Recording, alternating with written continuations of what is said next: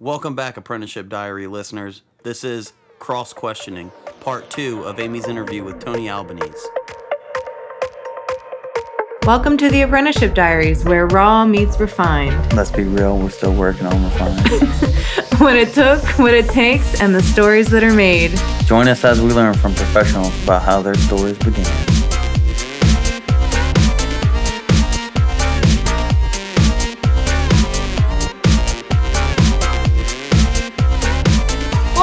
That works both ways too, because um, there's definitely weak leaders too, or people that are like they they kind of don't assume it to be enough of their problem that it's it's beneficial either. Where you get a lot of delinquent practitioners who were never told to do certain things, and so that's not good either.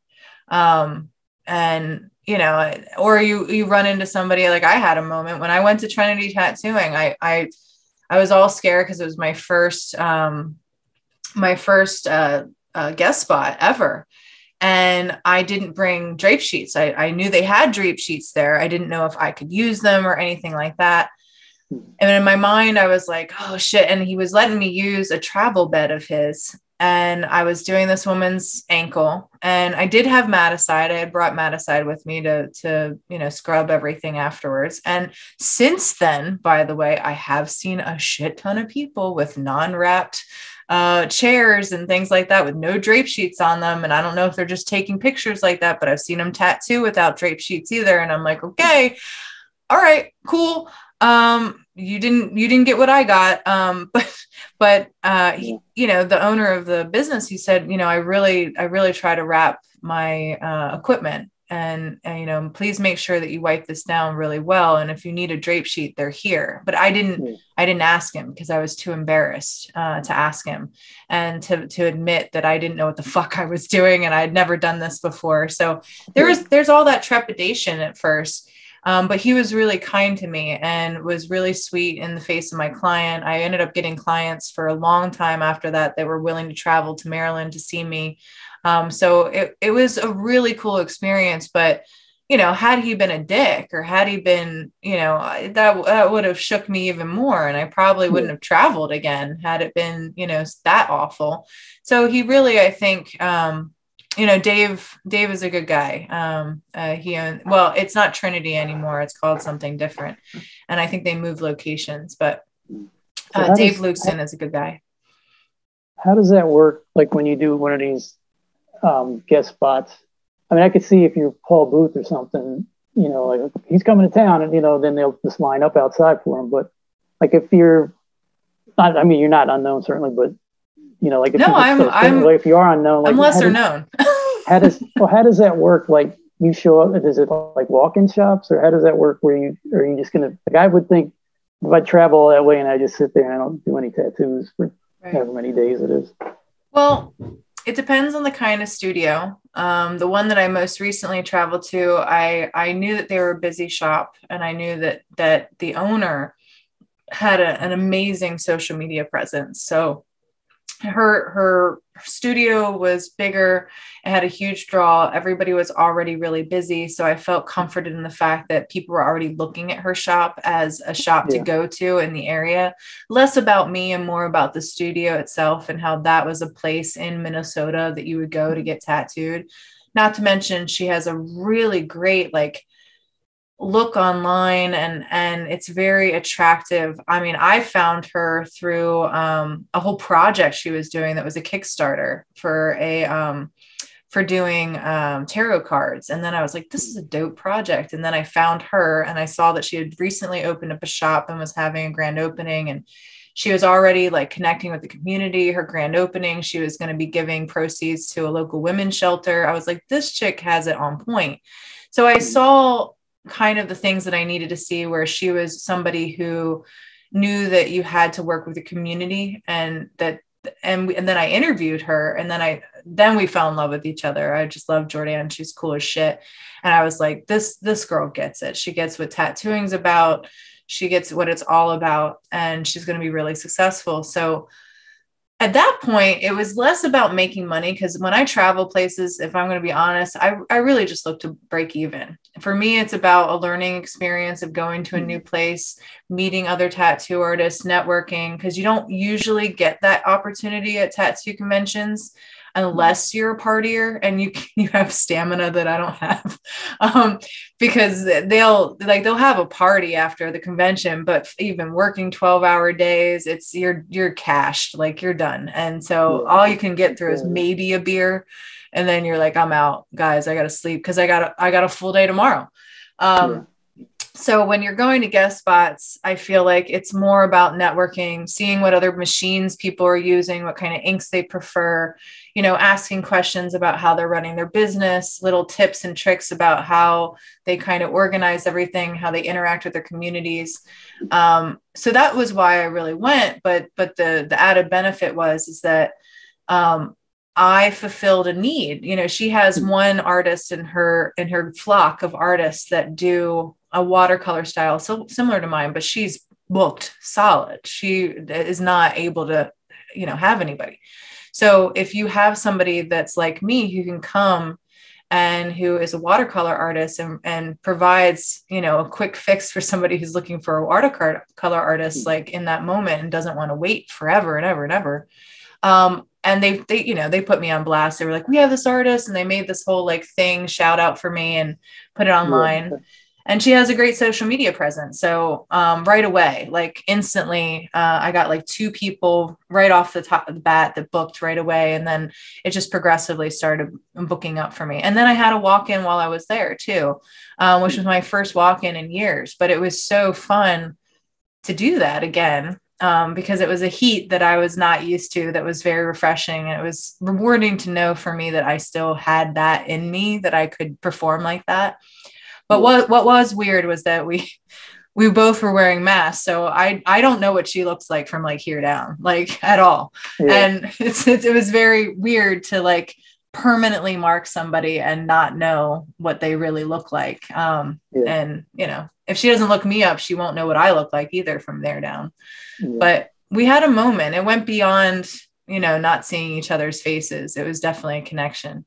Um, because she's a she was a um a barber as well. So we had a lot to talk about. It was really a kismet kind of thing because she walked in was like I was prepared to walk out. Like I was I was prepared for somebody to say, "Nah, dog, we don't got openings." And she's like, "It just just worked out." And I was like, "Yeah." But that's the thing is that like you know when you go on guest spots, it's a bit of an adventure and you're kind of looking to shake things up from your norm. And that's why you do it um, to kind of get fresh again and flex some muscles. That as sort of your vacation. I heard somebody yeah. said once, like tattooers don't really take vacations; they go to guest spots, places. Yeah. Is, that, is that mm-hmm. accurate? Mm-hmm. Yeah. Yeah, yeah, yeah. Because when I was self-employed, I still, you know, nobody. If I wasn't working, I wasn't getting paid, but I still took time off. But I was usually to go home because it was so far from home. Mm-hmm.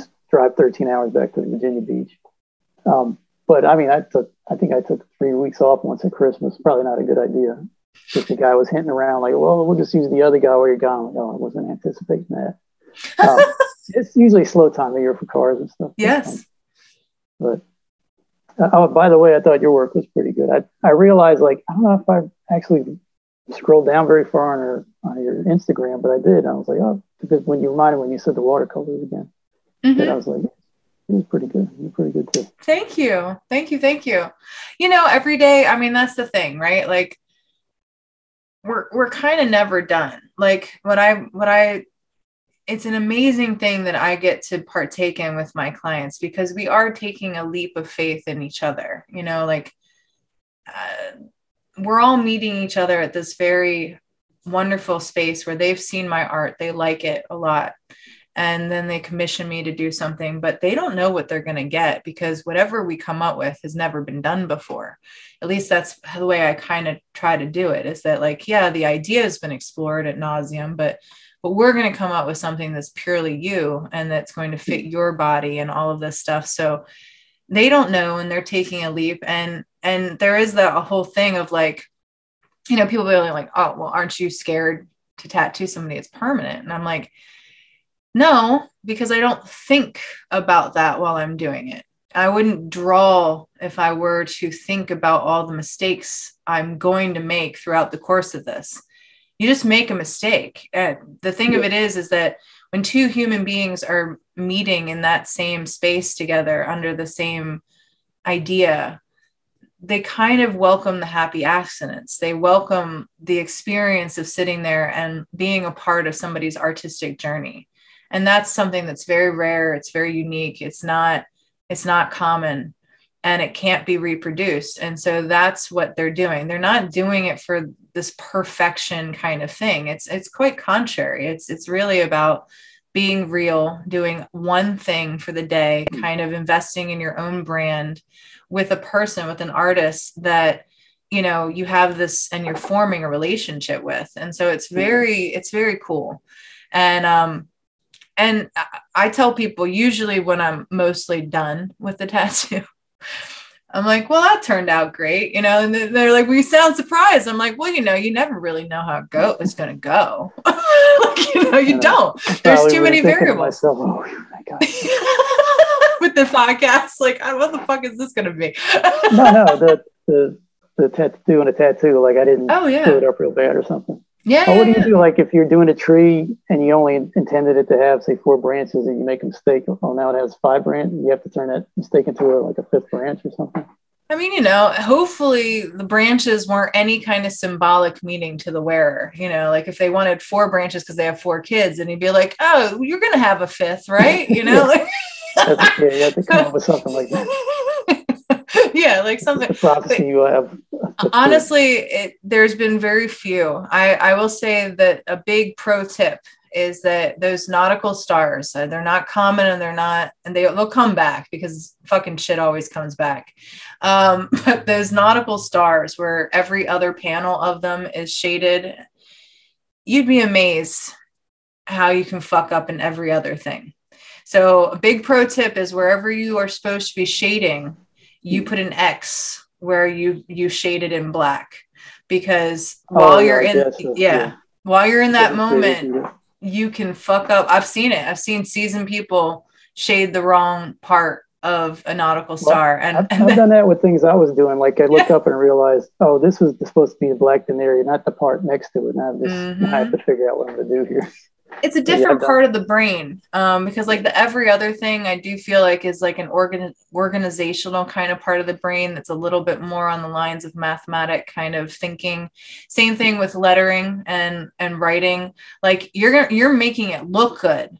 Fuck if you know what you're spelling. You're just you're Yeah. just you're doing it's a completely other thing. Then you're like oh shit i i smell i spelled birthday wrong. It's birthday where's the r? You know? Is that that no regrets? The, Yeah. joke about the no regrets? yeah. So that's the thing that people like you know definitely spell check your artist. Definitely you know if you want something written make sure you know how to spell it. You know how it's written that you go over those Yeah. things really with a fine tooth comb because it's not that the artist would want to do that to you. It's just simply one photoshop or any kind of thing like that typically doesn't have spell check. So that's one thing and then also we don't think with that part of our brain when we're designing for you we're we're thinking Yeah. design elements only and we're just trying to make it look good so definitely go over and a lot of us are are dyslexic as fuck like that's a common thread Yeah. with tattoo artists is that we're we're kind of a little you know it's harder for us at times so I mean, I've, I've drawn things like a banner with something written in and realized I left a letter out. mhm. it's, it's it's awful it's so awful. But you know it happens. I you know like uh if it was if, like I, I would imagine it would be really bad with like a car or something like that. One of the guys that i've interviewed ken he he does a lot with one shot paint. And he's like you know the beautiful thing is you can just wipe it right off because it you know you have to it has to dry. But you know take a little mineral spirits it wipes right off when it's still wet. But he's like then you got to do it all over it's oh, yeah. just so defeating I, I, sometimes I thought of pinstriping, but that 08, the 08 uh, recession, I Mhm. noticed like all that stuff, those, all the people did, like I, I didn't feel a thing except that I didn't get a raise that year. yeah Um, but my job was safe, but like lots of jobs, like a lot of, I was into the airbrush painting and stuff like that. And it was like, just even in all the magazines out at the time, whatever was written online was like, like I have to go do something else now during the recession. Yeah. But I kind of noticed like tattooing, like all mainly I was researching by like looking at like the jobs, like there was like a up uptick of people looking for apprenticeships or looking for um, tattoo artists at the time. Mhm. So it seemed like is that is it somewhat recession proof? Or, Um, a of people having well- a hard time with it? Uh, I mean, you you can do it in your basement, um, and you can do most professions uh, on a home turf basis if you're able to buy all the equipment and and know know the profession well enough. I mean, there are some professions that like, I mean, shit, even like makeshift surgical kind of stuff. I'm pretty sure you can make a clean room in your house. It wouldn't be No, I make cool, jokes like, at work about like I want to do you know. surgery in my garage at home or something. Oh yeah, like I mean, I'm pretty sure you could. Um, you know, you probably your clientele would be very unsavory people, and that's kind Yeah, of that's the avoid- same with tattooing too. You Yeah. know, I, I will say this that during um during COVID, when the governor shut us down, I heard from two police officers that were like, "Hey, you wanna you wanna tattoo me?" And I'm like, "Asshole, I can't tattoo anybody right now." Well, I'm a cop. You know, it's no. You know, I was like, "Yeah, you're not." You're not supposed to be cool with this too. and they're like, yeah, but it's fine. And I'm like, I hear you. I said, but uh, at the time I was I was locked out of even having my equipment. You know, I I worked in a place and I got fired, so I was able to go get my equipment, but I didn't even have access to my equipment. I was completely locked out of you know going there and getting my stuff. And that would have been not cool anyway if i like went there and grabbed my stuff and um you know and my, my boss doesn't want me being a practitioner that he would have in his employee and then me be risking anything in my own home. Um you know that that's just not a good look. Um but you can do that. And i wouldn't say and I, I have done it. I did learn a lot of things in my home before i had people offer me an apprenticeship. And i have tattooed friends and family in my house as well but i i, I knew then how to set things up. And as long as I wasn't charging for it, um, my my boss was fine, and I had all my own equipment that was separate from his, so nothing was was correlated to that way. But so in that respect, it is recession proof because you know you can do it out of your house. The only thing is is that you can't keep something like that without using it. So what I found is is that the rare occasion that I would have where I would you know, tattoo a friend or a family member didn't substantiate having a full studio in my basement, you know, without having it be a fully functional place where I'm constantly using the equipment, where I'm constantly wiping it down, while I'm constantly, you know, keeping it up. If it if it sits any amount of time, I mean, you know, as a as a surgical scrubber, you know, dust accumulates, things acute like bottles, you know, the pressure of like hot and cold will have bottles explode or, or chemicals go under certain things. So if you're not using them regularly, it, it's not good either. So that's what I found was that I was like, I, I just would rather, I eventually asked my boss, I said, can I just bring people here to the studio? Uh, I'll, you know, I'll charge them like a hundred bucks for you so that, you know, they're taking up studio time and some of your equipment, but is it cool if I do that? He was he was always fine with that. So um, that's what it there was a lot of artists during the lockdown. Working huh? at home, not at Oh. during the lockdown. Yeah, yeah. There was I definitely. mean, yeah, I figured there. I never hear anybody talk about it. I noticed like there was a big podcast phase fade, excuse me, fade during the uh, like twenty during uh 2020.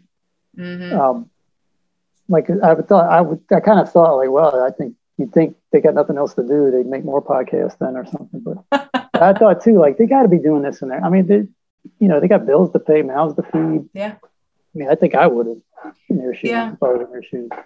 Well, I mean, month. Depends on their situation. They might have had uh, a partner that was an essential worker or employee. yeah, you know, that's- yeah. It's how a lot of people do in this business. You know, like they they have somebody that has like a normal job that like you know has a 401k and Yeah. paid time off and all that good stuff. So um, that's that's that's typical too. Um, I I was fortunate that was my my you know lot in life too. I I didn't that was my whole flatten the curve stance was that I wasn't going to collect unemployment because for me the financial aspect of this was way more ominous than what I saw the optics of COVID being personally. Um, because that's that's what we're not going to feel for a little bit, but it's happening and it's and it's happening more and more now, and it's going to get worse. Um, and so that is something that I kind of that's the hill that I wanted to die on, but I don't have kids. And I did have an essential worker. He's a pizza guy. So however essential that is. Is that kind of restaurant? Uh, yeah, it's a pizzeria. Um, his his family owns a 40 year old pizzeria that has the most dope Oh, wow. pizza. I mean, as far as I'm concerned, if you're gonna get pizza, you should get it from Rico's family. It's Vito's uh, pizzeria, but um, yeah, I he was essential. So his his income buffered us enough that we can make do without me making money at the time. I had enough in savings that I was able to make do as well. And um and my parents actually offered me a really sweet deal after I got fired. Um, they have a commercial space that they let me shack up in the back for very reasonable rent. And uh, I was able to start working again. And I did start working before mandates would allow me to. I said, fuck it. Because Yeah, for me, it was like- I I was like, come get me, man. Then I'm going to call the Institute of Justice and we're going to have a case. So that's how I saw it was like, you don't have the authority or the power to regulate me. There is no regulation in Maryland actually for tattooing, no licensure. So anybody who would come in, they have they have no right to stop me. Like there's nothing that I'm doing that's wrong. Um Yeah, technically. So I was you know, I started at that point, but that's the reason why I got fired was because I wasn't going to shut up about what I knew to be the law and what I knew to be right. And that didn't go over too well. Yeah. So I was like, what has Yeah, happened to us? For a month or so. We're supposed to be delinquents. We're supposed to be the subsect of society. What the fuck has happened? Do, you, do any of you have balls anymore? Like, like it's was- not a. was- Yeah, that's what I just was surprised I didn't hear. I guess it's smart not to announce what you're Yeah. doing, but Yeah. I thought I thought I'd hear. I was thinking I gotta hear some hint about this. you know I was listening to podcasts for about tattooing for several years now. Yeah. I found you this summer when I was in Gatlinburg. I started listening to you then. I found like a couple of, you know, a couple other ones then. But uh, that's that's where I first found you. And then uh, I at first I was like, I just got drawn in by the, just the word apprenticeship. You know, hmm oh, she's going to talk about apprenticeships. Is you know, any, any anybody that talks about that, I wanted to hear.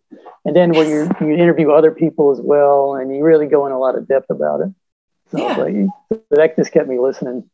So At first, I Awesome. was like, "Are you talking about uh, a chicken farmer or a sign painter?" But then I was like, "Okay, that's cool. You know, it's the same principle." And, and like, how do you get into this? What did you do? You know? Yeah.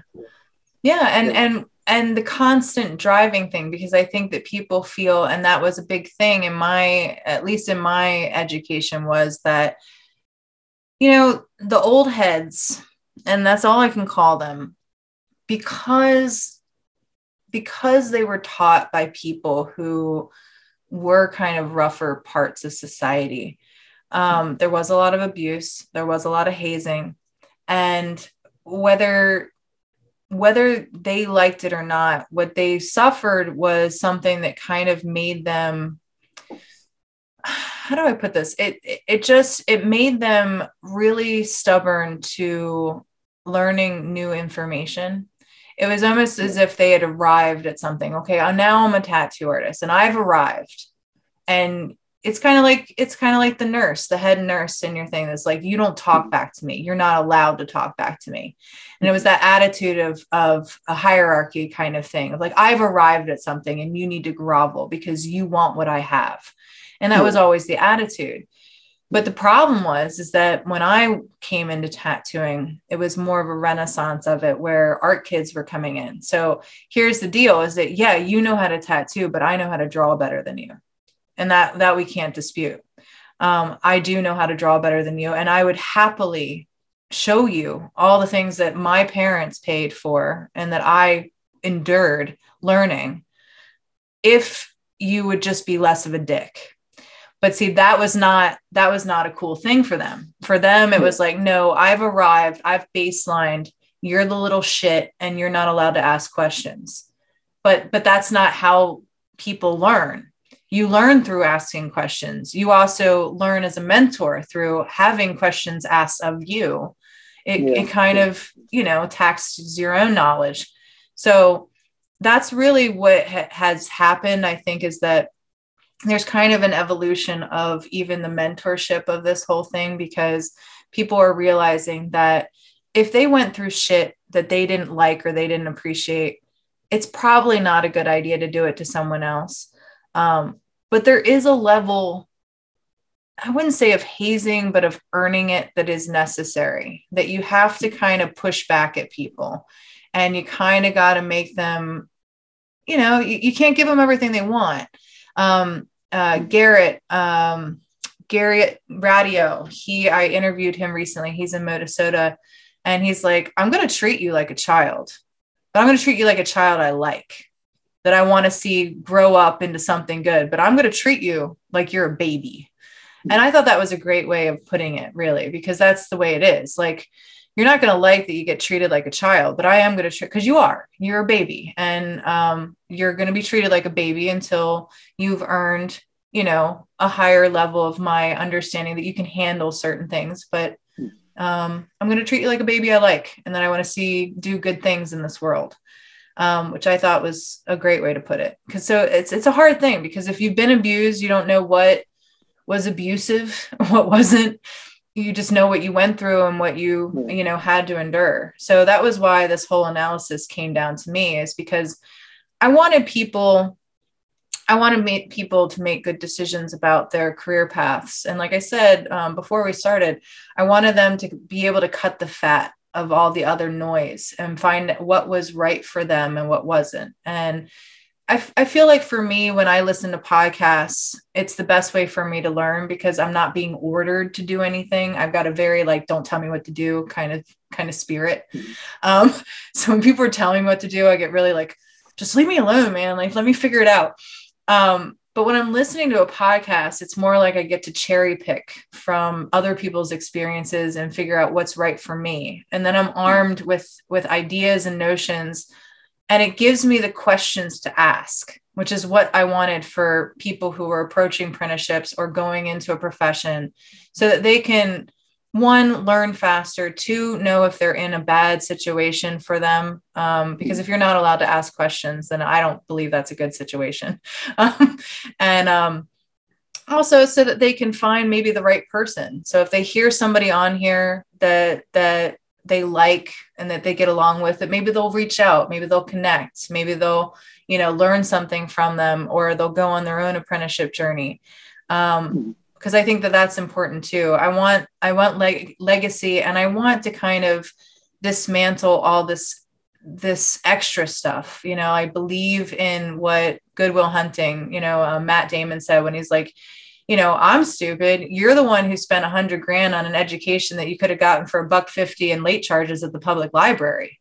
You hmm. know, like that's that's the thing is that like you know people always assume and there are professions that you you do have to have a certain level of education with for sure but a lot of things i believe come down to will to passion to wanting it to mm-hmm. hunting it to finding it for yourself and that's going to be the fuel that carries you through that profession for a lifetime and it mm-hmm. also helps you transition and and um, also know that you are just a, a, learned person, you know, like that you're not shut into a profession.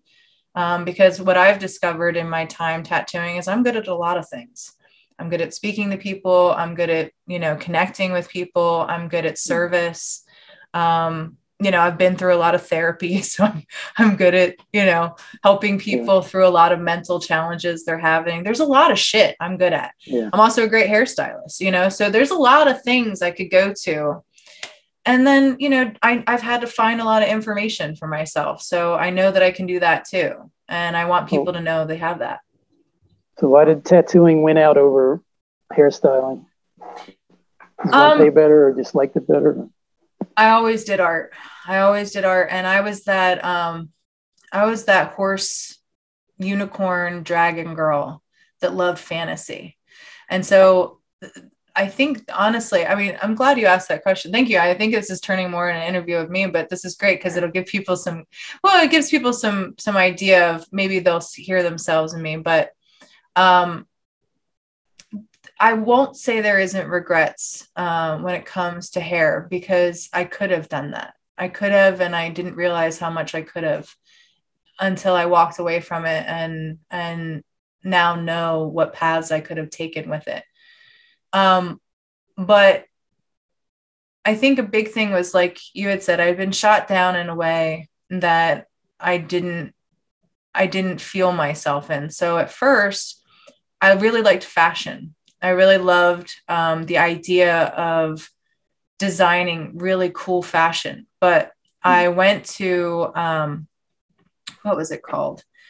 uh, it was it's a New York fashion school. It's like the biggest one there. I forget what it is, but I when I was there, I just I did not like the people. I didn't like the people. I didn't like the atmosphere. I felt like it was really catty and just kind of vicious, honestly.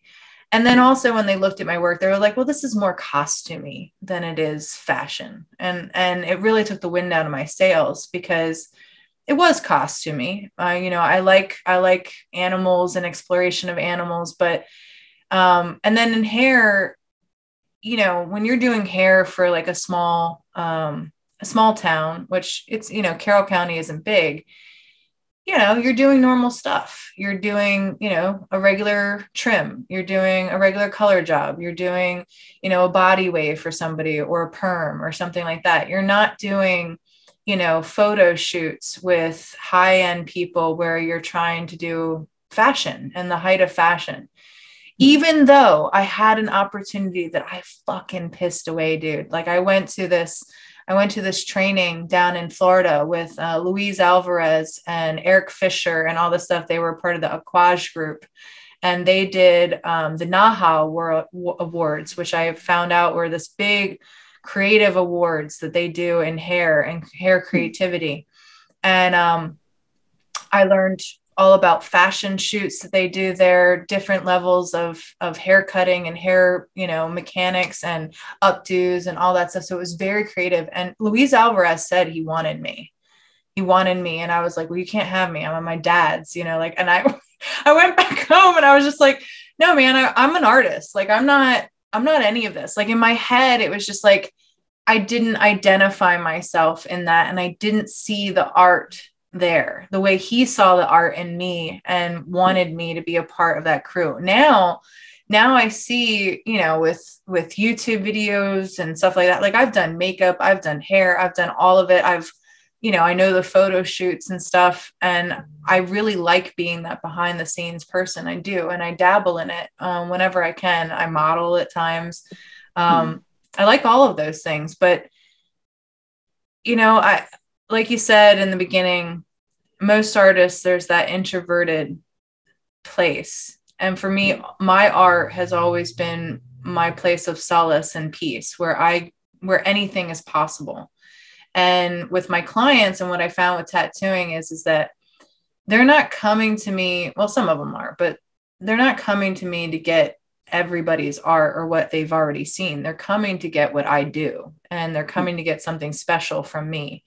And so, in that way, I saw, I just saw a better way for me to use something that I had already come to on my own that gave me a lot of peace that I could share with other people in, in a mm-hmm. really cool way. Whereas hair, and then, and then the other part about hair is just that it, it's so, it's so mainstream and I feel like a lot of it makes people not happy with who they are, really. I know that's weird to say, but like, it's not how I ever did it.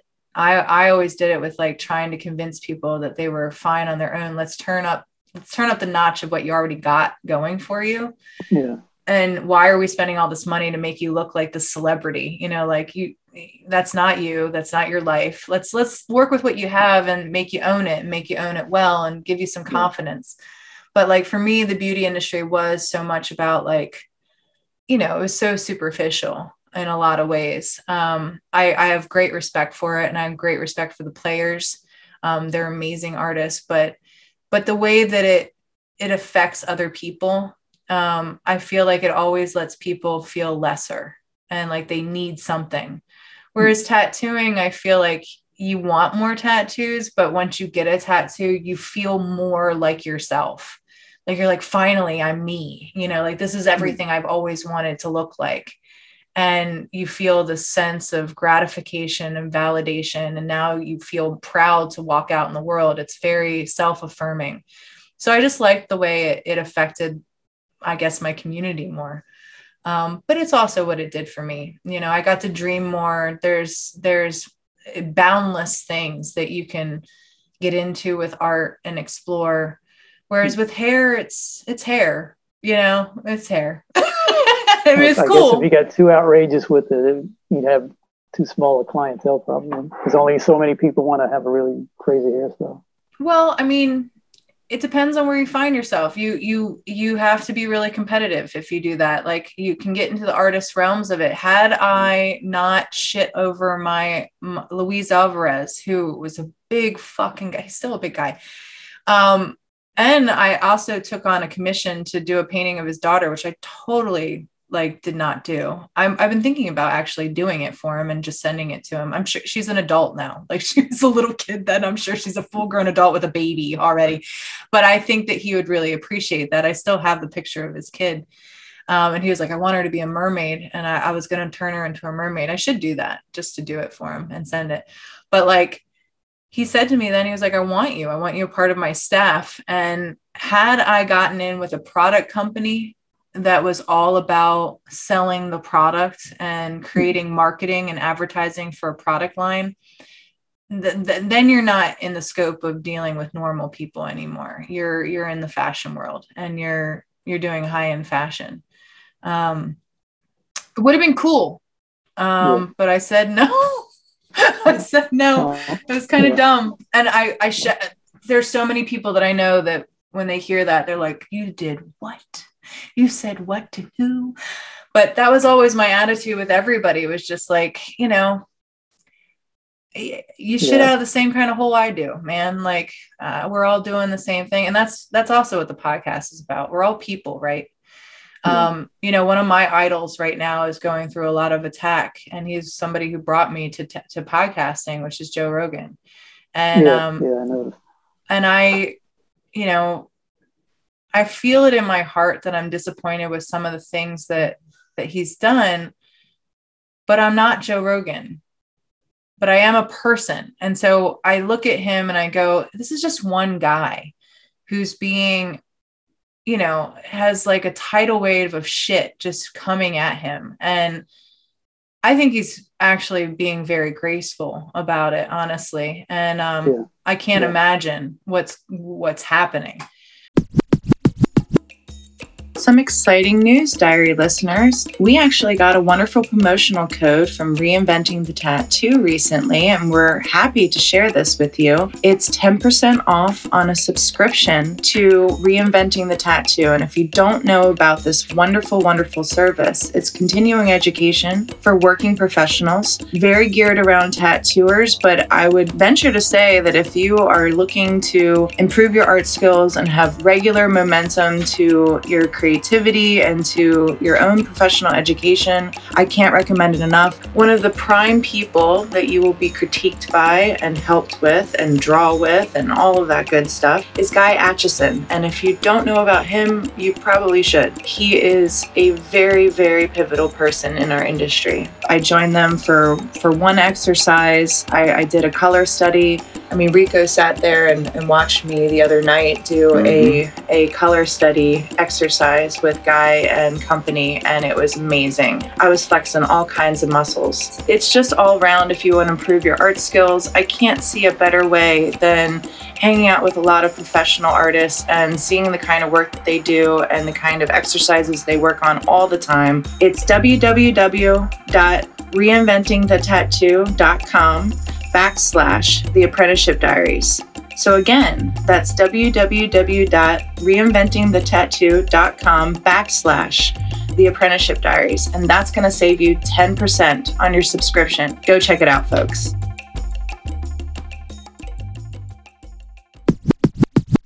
Well, what the media not telling you is that, that like the medical field is not like all monolithically drank the Kool-Aid about COVID. I mean, COVID was Oh, a real thing, you know, but Yeah. it's, you know, like the, the mask theater situation, as, they, as some people call it theater, it kind of is that. And not, and this, this, I've heard my own ears, I've heard doctors say things like, you just need to get rid of all these stupid mandates and let, let it get through the population and people build up immunities. And uh, other than, you know, if someone's got comorbidities and they're in bad shape, let's protect them. But the rest Right. of the world needs to go on, you know Right. and you know they got kids in school too, and they're they're complaining. They make all the same complaints you hear the the supposedly right winger people, as they're calling them, that are complaining about their kids in school. But they're these doctors are saying the same thing. Yeah, you know? yeah, yeah. And um, it's just there's not everybody has full on drank the Kool Aid. No.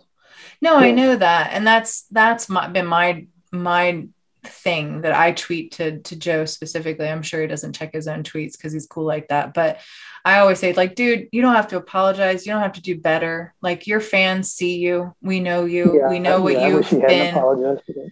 Well, I mean, I I don't really even see it as an apology. I see it as him kind of confronting what was happening, and uh, I think he's I think he's a good guy. I think he's a good guy who is upset that something that he never had any intention of doing is affecting people so much in so many mm-hmm. ways that it, it I think it truly upsets him. Like I, I think that that's Yeah. the truth is that I think it really is upsetting to him. I think it's upsetting to him that that Spotify is losing money. I think it's upsetting to him that people that he admires like like Neil Young and and Joni Mitchell are pulling you know pulling these shots at him.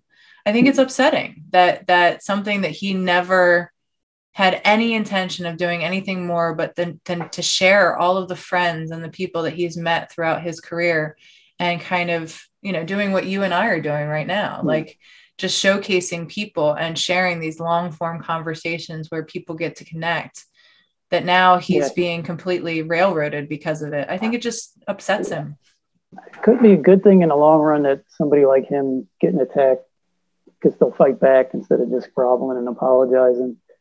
You know, because it's really, I think it's like a small minority of loud people, far more than just being the general population who Yeah.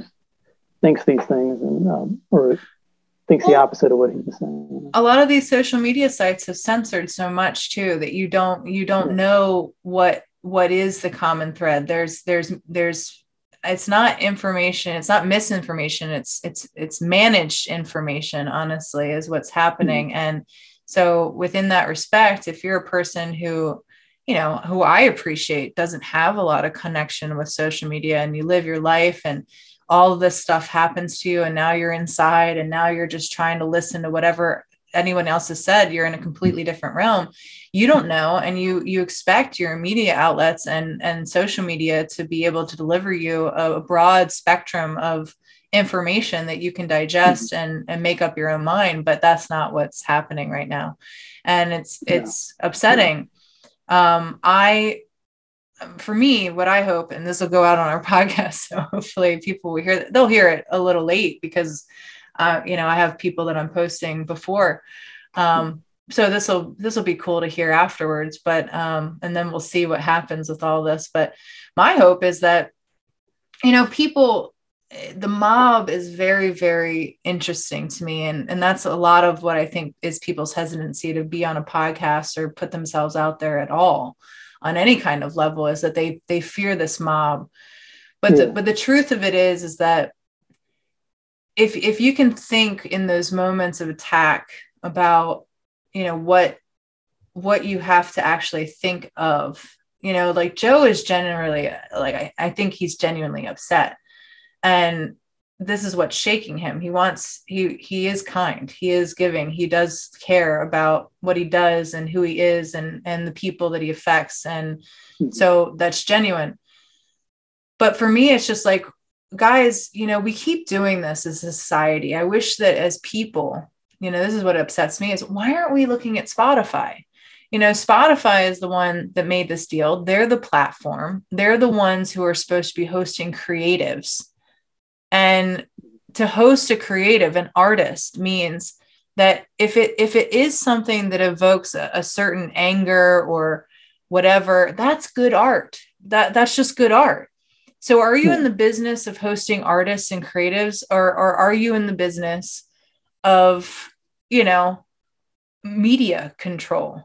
Is that your business? Because it doesn't seem like that's your business.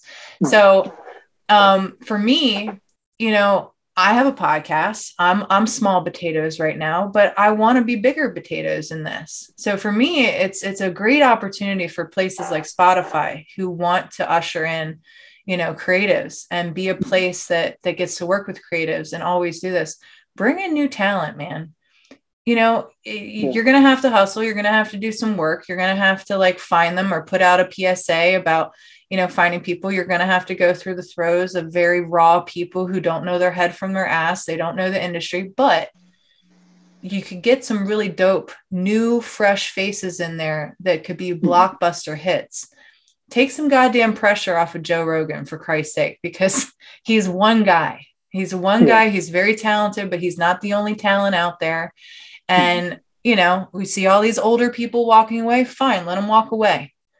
Usher in some new talent because I've yeah. seen, and I'm not even talking about myself. Of course, that would be cool, but I've seen so much talent out there, man. Like, on Instagram and stuff, oh, people yeah, that have like no followers whatsoever. I'm like, why don't you have people just flocking to you? You're brilliant. Like there was a guy that I screenshotted the other day. He just gets in his barn and he starts like plucking away at his guitar and he sings like an angel. And I'm like, dude, you have like 2,000 followers. If and I'm like, what? You are so dope. Like get yeah. some new people. Hustle. That's what Look I watch mostly more than anything. I mean, I, there's a few genuine shows like Ozark or something I watch, but it's it's a lot of it's video, it's YouTube videos and podcasts because yeah. it's like we passed the, we bypass the gatekeeper and like sometimes sometimes it's well edited, sometimes it's raw podcast, but either way, it's fine with me. Um, I just I just like that they're two mechanics talking about something or a couple tattoo artists yeah. talking about something, and and the when you're talking about the long form, I guess I was I don't know if Joe Rogan introduced that, but he's the first person I've mm-hmm. seen do it, and I remember thinking the same things he talked about later. I didn't, you know, realize he had the same ideas, but I'm like, oh, this is better than some stupid news show where the person's get, get really get in, starting to get into it, and they're like, oh, we're out of time, we got to go. Yeah. You know, like five, they get five minutes if they're lucky, if even that. Mm-hmm. And I just like because they'll go back and forth, or like somebody like Jordan Peterson, if he's on there, or he's on other people's podcasts, I just like listen while I'm driving, or sometimes doing artwork. Sometimes I'll, like yesterday, I was finishing some illustrations I had to do for somebody, mm-hmm. and I just binged the entire that Reacher show that just came on uh, uh whatever that's on Amazon. I just binged the whole show while under, you know having something in the background while I'm working all day. Mm-hmm. So I mean, it's but mainly it's like podcasts and YouTube videos more than yeah. anything well they're applicable right? Like you know yeah. the the rest of the stuff is kind of like the junk food. Like you do it while you're doing other things. Um, and that's what they've become for me is i've kind of been just listening to things in the background while i'm doing my my art and my life. But i'm obsessed man. Like i eat breathe and sleep this shit. Like i'm always looking for an angle. And if i'm not indulging myself i'm usually talking to somebody like you or a friend of mine where I'm hearing about their life and the things they want to do, and I'm just offering ideas. I'm just troubleshooting and going, well, what if you did this? And what if you did that? The other hmm. night, my friend Courtney, she has a, a grooming business and she does dog grooming. And I was like, well, what if you do this? What if you do that? And she's like, we're just, we're just, just like, oh my God, dude, like you're like into this. I'm like, I love dreaming about businesses. I love mm. turning up the heat in other people's experiences and just dreamscaping about what it could be and what could yeah, be really cool. People need an outside person to, yeah, like another person just to get them to realize something. Well, and get them excited because yeah. I think sometimes you just think about the thing itself that you're doing. You're like, oh, it's getting dull, it's getting boring. But then, you know, this particular person, she's she's she's amazing at like party coordinating. She's really cool at like decorating. She has a great eye like for mm-hmm. design and stuff like that. I mean obviously she's a dog groomer. She knows how to make a dog really look good. But like that's that's not just what she's eh, her whole house her whole mm-hmm. being. Like the way she decorates herself is very very good and very on point mm-hmm. And I was like, you know, you should you should ask to like, you know, decorate the space, you know, spread out. She goes, well, it's not my space. I was like, well, make it your space. You know, make it your space and and get your get the people you work with on board. Who knows? It might become your space one day, or at the very least, you're going to have a new heat to your experience that's about what you know you can do and what you can bring to the table and you know play with it you know like don't just do dog grooming you know like get into artisan fucking dog treats or whatever you know like make it a boutique for dogs like find out who your local knitters are and like get some knitted dog sweaters in there like make business for other people fuck it like just hammer it whatever you can dream of. Mm. and um she was like whoa okay maybe i should think about this a little bit more. But that's the could thing. could a could somebody be say like part-time illustrator, part-time pet portraits. So i do a lot of those, and a part-time tattoo person. Is it? Can somebody I mean, do I'm that? doing it. I'm doing it right now. well, I mean, if you have your, I guess if you have your own shop, but like if you were,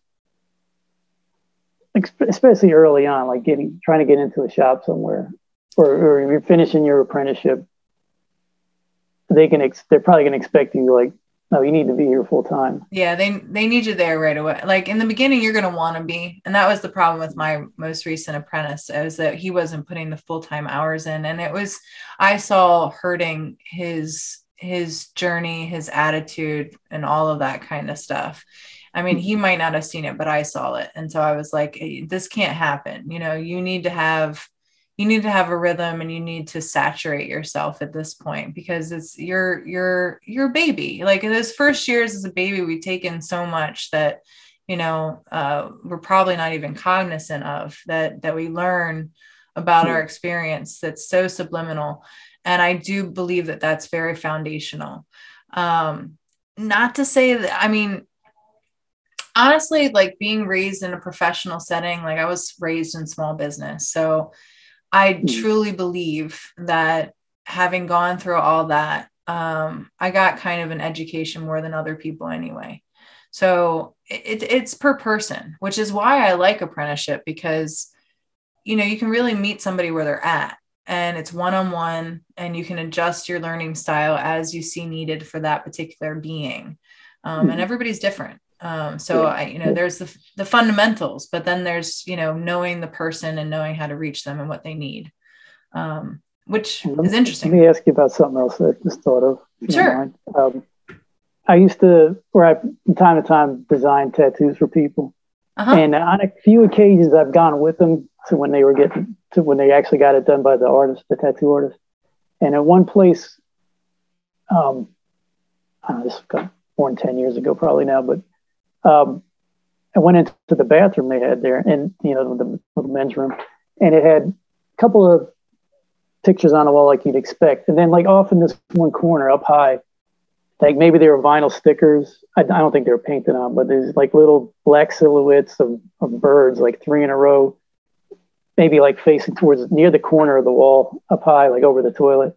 Mm-hmm. And um, I was like, what is that about? Because it wasn't like wasn't like the whole wall was decorated with weird wallpaper designs. It was just there by itself. And I almost asked the the tattoo guy, like, is that something for like your apprentice? Like you go like, okay, young Padawan, when you when you can tell me where the three birds are hidden, then you you'll achieve mastery or something like that.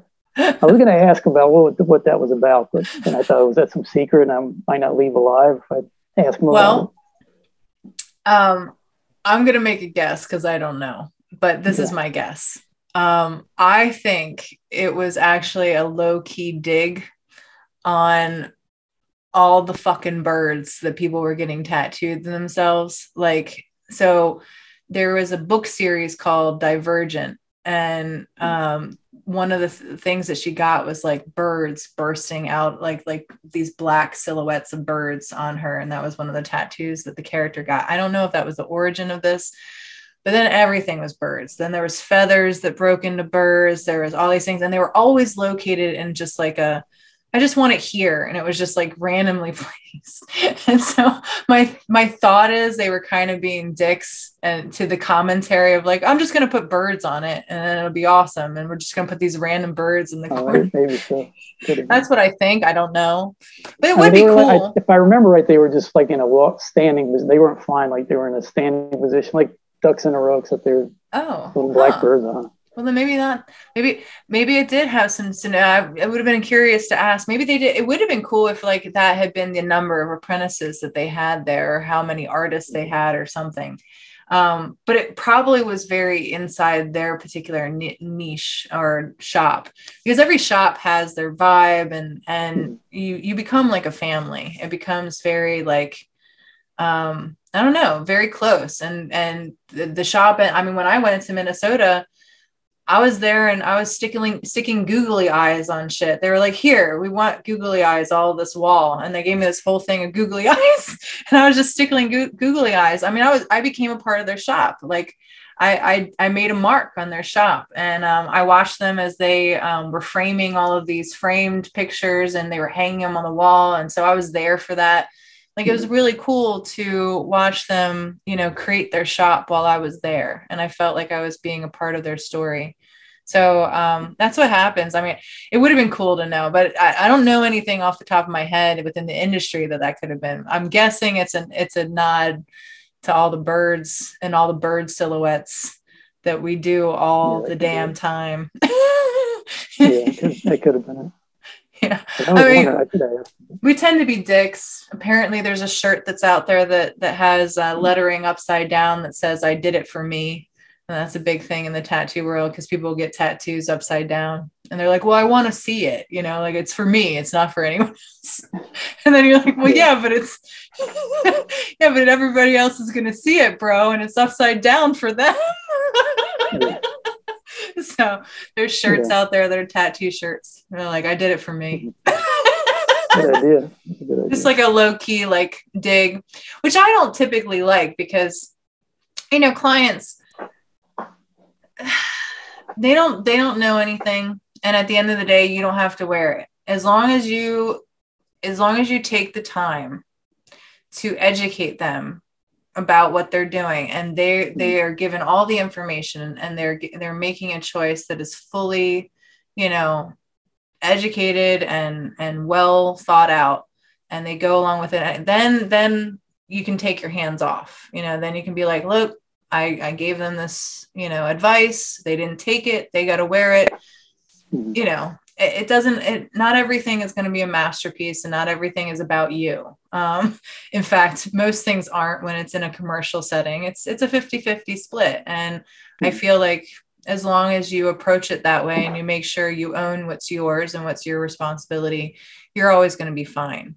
Um i don't look at it as um i mean maybe other tattoo artists judge me but i don't really give a shit. They're not paying my bills um, that's how I see it. I mean, there there are a lot of tattoo artists that try to be cool in the eyes of other tattoo artists, which I think is an odd thing because, I mean, you know, everybody likes to be complimented by other people on their work, but they're not my client. You know, my my client is is my client and they're the ones paying my bill and they're the ones that I'm sharing the space with and nobody knows what we're what we're exchanging in those moments and that's what's really rare and that's what stays with you for a lifetime I feel Mhm. um I've met a lot of a lot of people that have had really great tattoos that I've said oh my god that's an awesome tattoo and they're like yeah but the dude was a dick I don't really like it can you Yeah, imagine say that a lot. Yeah. Yeah. Like they're like i just i wish i had somebody different do it. Like yeah the tattoo's cool but i really didn't i didn't have a good experience. That's that's sad when you think about that. You know you spend a lot of money you sacrifice a part of your skin that is not going to be able to get be gotten back and then your your end result is like i really just don't even like it so when I hear tattoo artists kind of complain, they're like, people run up to me and they show me their tattoos and their shit, and they're so proud of them. I just, ugh, I don't even know what to say. I'm like, you just smile and say, that's Yeah. awesome, man. I'm so glad that you love what I do. You know, here's my card. You know, check out my work. and then let it go. You know, like that's it. Yeah. Like it's not for you to to criticize. I've had discussions like that with people. Um, they were like some sometimes some cases with musicians, sometimes it was artists where they're like they hear some song like I can't stand it. Oh, they did this and that wrong. And like, don't you feel like that when you see like a like when we saw that mural yesterday that was badly painted? And I was like, I, I don't care. You know, yeah, I don't give a shit. yeah, I don't care.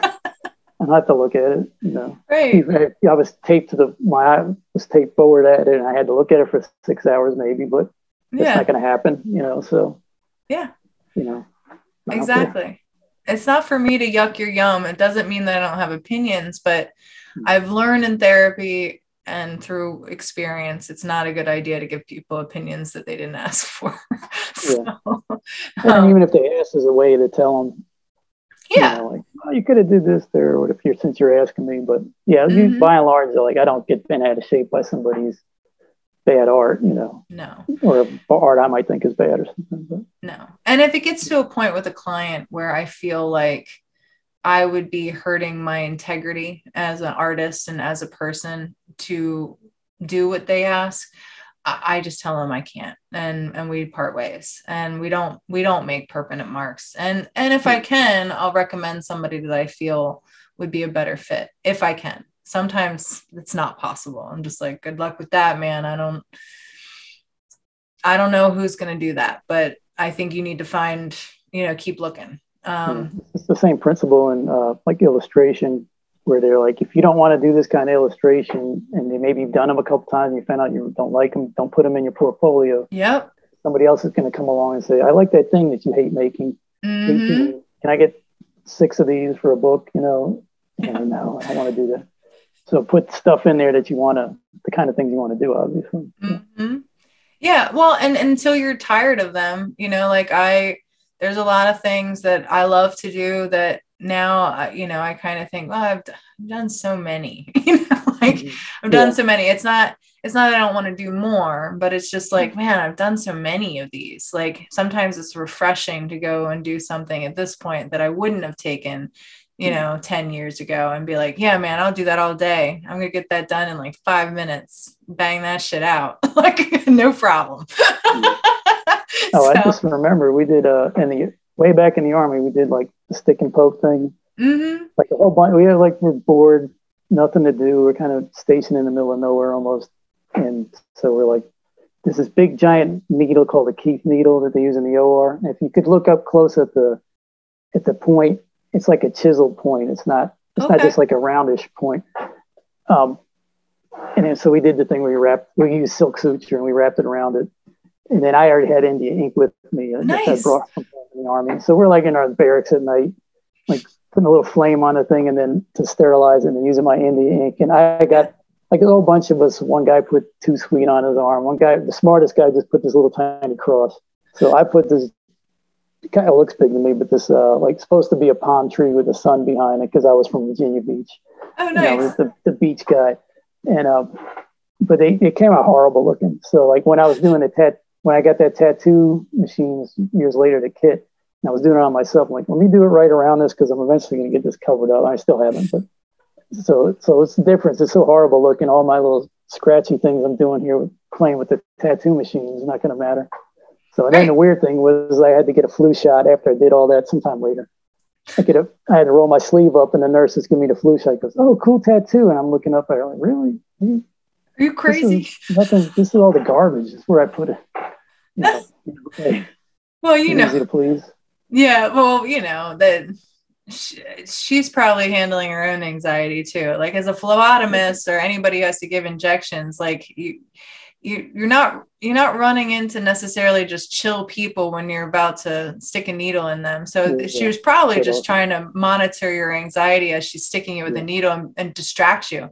Because I hate it Yeah. every time my my chiropractor is like, okay, you know, wiggle your toes at this moment. I'm like, dude, I'm not gonna tense up. Just crack my fucking neck. Like, like I'm, I'm cool. I know what you're about to do. It's gonna be amazing. Just do it. Yeah. Like I'm not. Uh, believe me, I'm not gonna tense. Yeah. I'm relaxed. and I would Yeah. imagine it's the same with anybody who has to give injections. Like they're, it's part of their paranoia about how Yeah, you're well, gonna they- They often they get an idea that that men can't handle shots, and I guess maybe they've run into some that have, but like I'm like I used to get the allergy shots up and down my arm when I was a kid, so whatever, Yeah. you know, it's nothing. So I was like, just give me the shot. I don't care. When you're in the military too, man, like that's that's their Just whole quite a few philosophy. Just yeah, just stick them. Yeah, Did yeah, yeah. Oh yeah, like they won't tolerate somebody that's scared in the OR. I mean, I've I've watched them in the like some guys in howling in pain. They're doing some kind of crazy thing on the side, like a minor thing where you can be awake for, and they're supposed to be giving them injections, and I, the guy's like doubling over in pain, and the doctor's like, "We're being a baby," and, and I'm thinking you could just reach over and give him. You still have more of the the lidocaine. Give him some more. Give him another shot. What does it hurt you to do that? You know, Yeah. I, I didn't say it. I thought it, but you know, that's that was the philosophy there. Don't be. You gotta give them a hard time. You know, Yeah. belittle them a little bit, makes them tougher. But I in, mean, in nowadays, I would have been like, "Did you want to give him injections?" No. Okay. You know, I at least would have let them think about it. You know, give them a chance. To think Right. Sometimes you got to inform them so they can make an informed choice. yep, Like it's not my choice to make, but I feel like sometimes, well, there's this other option here. Some surgeons have done this. Sometimes they do it. Sometimes they don't. yep, You know, but it's, you got to tell them another surgeon that don't. It can't be my suggestion. right. Or get the, oh, did you go to medical school? Like, uh, no, but yeah. Well, there's a lot of that these days. Like, are you a professional? And I'm like, listen, man, I, I have eyes and I've been here for 40 years. Can we at least talk about that? Because yeah, like I've been through a lot of shit. I've I've you Yeah. know it, I I think that I'm worthy to have an opinion. It might not be a Yeah. qualified opinion, and nobody's telling you have to listen to it. I'm just saying that Yeah. maybe I'm not the only one in this room who thinks that way. I just i- i- if it's crossing my mind, it might- I might not be the only it could one. Very well be somebody else. Yeah. Yeah. And it gives the allowance to too because i do that's the other thing with um, podcasting in general is that it, it, it's it's important for people to have these kind of discussions because i do think that you learn so much and you you learn a very valuable thing that i had to go through a lot of therapy in order to understand which is that i'm not alone that that i'm very normal as far as most people and what they're challenged with in life. And um that that all I need is proper coaching and direction and some basic skills um, and understandings and and to really um, figure out what my ethics are and make sure I don't leverage them in what I do. But beyond that, um, you know, most things most things you you learn as you go, and as long as you're able to ask questions, I think you're able to do that. And um, and I wanted people to know that you can fail. You know, like people who succeed, they fail a lot. They fail a lot. Well, I'm around a lot of people with smart people with lots of education, and they still got all the same quirks Mhm. and problems everyone else has. Yeah, Anxieties. You see They just cost like, more. very anxious during the case. their problems just cost more. Yeah, exactly. exactly. And then you always want, and it, not to diminish, I don't make it all sound like I'm making light of their accomplishments because it's a big, it's a long way to get there. But I sometimes I always, I don't always, I wonder about their motivation sometimes. I'm sure some Mhm. doctors, no doubt, are, I just want to help people, Mhm. you know, but other ones you wonder, is it the money, the prestige, or whatever? But or sometimes it's like this, they got this drive, like I must achieve everything. And which is fine. There's nothing wrong with that. But like I was wondering what is what is their motivation? Because it's not always the same. Sometimes their parents made them do it. All right, that wraps up part two of Amy's interview with Tony Albanese. Be sure to tune in next week for the conclusion. Thanks for listening. You can find the Apprenticeship Diaries on Twitter, Facebook, and Instagram. Our IG is the underscore apprenticeship underscore diaries. If you would like to offer constructive criticism or an interview, drop us an email at theapprenticeshipdiaries at gmail.com. We, look forward to hearing from our listeners.